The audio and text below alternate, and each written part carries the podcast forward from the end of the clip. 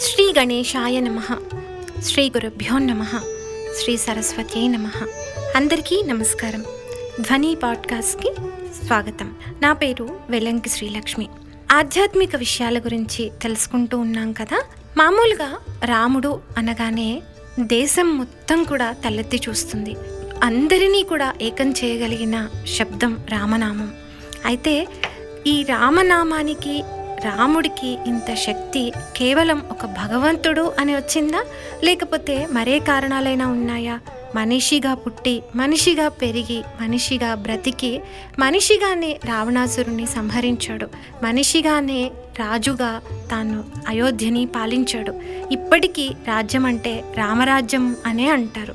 ఇప్పుడు కూడా ఈ రోజుల్లో టెక్నికల్గా అభివృద్ధి చెందాము సాంకేతిక పరిజ్ఞానంలో తిరుగులేదు మనకి అనుకుంటున్న రోజుల్లో కూడా కాశీ లాంటి శైవ క్షేత్రంలో మహాపుణ్యక్షేత్రంలో మరణించిన వారికి సహజ మరణం పొందిన వారికి నిజం చెప్పాలంటే సాక్షాత్తు కాశీ విశ్వనాథుడే కుడి చెవిలో రామ అనే నామం ఉచ్చరిస్తాడని తద్వారా వారికి మరల పుట్టవలసిన అవసరం ఉండదు అని చెప్పి కాశీఖండం చెబుతూ ఉంది కాశీ మహత్యం చెబుతూ ఉంది ఎంతో మంది ఉత్సాహికులు అక్కడ సహజ మరణం పొందిన వారిని పరిశీలించి కుక్క లాంటి అల్ప ప్రాణులకు కూడా కుడిచేవి కొంచెం పైకి లేచి ఉండడం గమనించిన సందర్భాలు కూడా చాలా ఉన్నాయి. అంటే నిజానికి రుజువు కూడా చేశారు ఆ విషయాన్ని. అంతేకాకుండా అక్కడ శవదహనం కోసం అని తీసుకొని వెళ్తూ ఉన్నప్పుడు ఏ ఘాట్కి తీసుకువెళ్తున్నా కూడా రామ్ నామ్ సత్యహే అంటూనే తీసుకొని వెళ్తారు. అంత సుప్రసిద్ధ శైవ క్షేత్రంలో రామ్నామ్ నామ్ అంటూ రామనామాన్ని జపిస్తూ తీసుకొని వెళ్తున్నారు.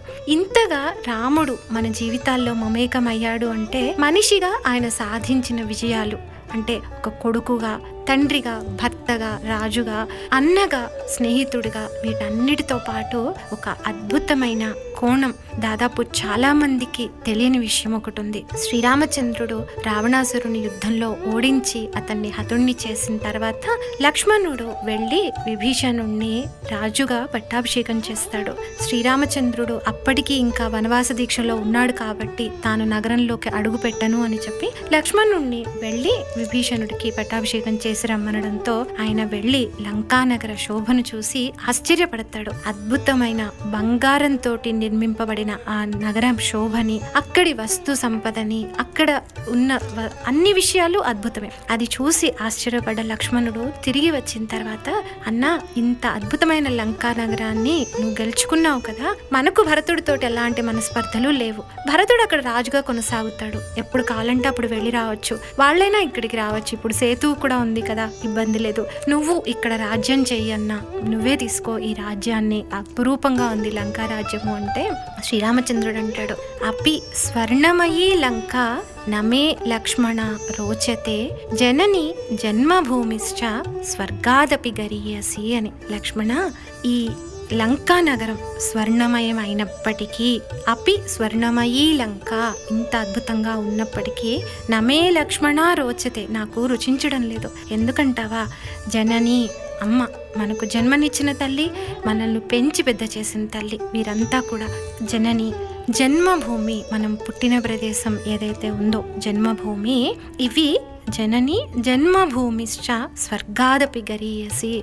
ఎప్పుడో చనిపోయిన తర్వాత పుణ్యం చేసుకుంటే స్వర్గానికి పాపం చేసుకుంటే నరకానికి వెళ్తామంటారు. వాటన్నిటికంటే ముందు స్వర్గం అంటూ ఏదన్నా ఉంది అంటే అది మనల్ని కన్న అమ్మ మనల్ని పెంచిన అమ్మ మనం పుట్టిన ప్రదేశం మన మాతృభూమి.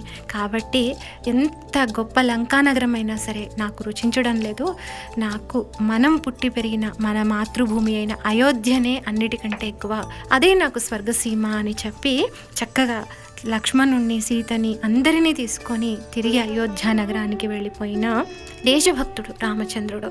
కేవలం అన్న భర్త తమ్ముడు రాజు ఇవే కాదు మనకు ఎక్కడో కొండ మీద కొలువై ఉన్నాడు కోదండరాముడు అని చూడ్డానికి వెళ్తాము. లేకపోతే మరో దేవాలయంలో ఉన్నాడు కొలువై ఉన్నాడు అనుకుంటాము కానీ ఈ దేశభక్తుడైన శ్రీరామచంద్రుణ్ణి మన మనస్సులో కొలువు చేసుకోవాలి. మనం కూడా ఇలాగే ఎక్కడ ఉన్నా ఏం చేస్తున్నా కూడా మన మాతృభూమిని మరవకూడదు. మన పెద్దలు చెప్పినట్టు ఏ దేశం ఎగినా ఎందుకు ఆలిడినా పొగడరా నీ తల్లి భూమి భారతని అని మన మాతృభూమిని మరవకుండా సదా మన మాతృమూర్తికి మాతృదేశానికి కూడా వందనం చేస్తూ వారిని మంచిగా చూసుకునే ప్రయత్నం చేస్తూ మన జీవితాలని సార్థకం చేసుకునే ప్రయత్నం చేద్దాం. ఇది ఈ వారం ఆధ్యాత్మిక ధ్వని. వచ్చే వారం మరిన్ని అద్భుతమైన విశేషాలతో కలుసుకుందాం. అంతవరకు సెలవు స్వస్తి. ధ్వని పాడ్కాస్ట్ తరపున స్వాతంత్ర దినోత్సవ శుభాకాంక్షలు.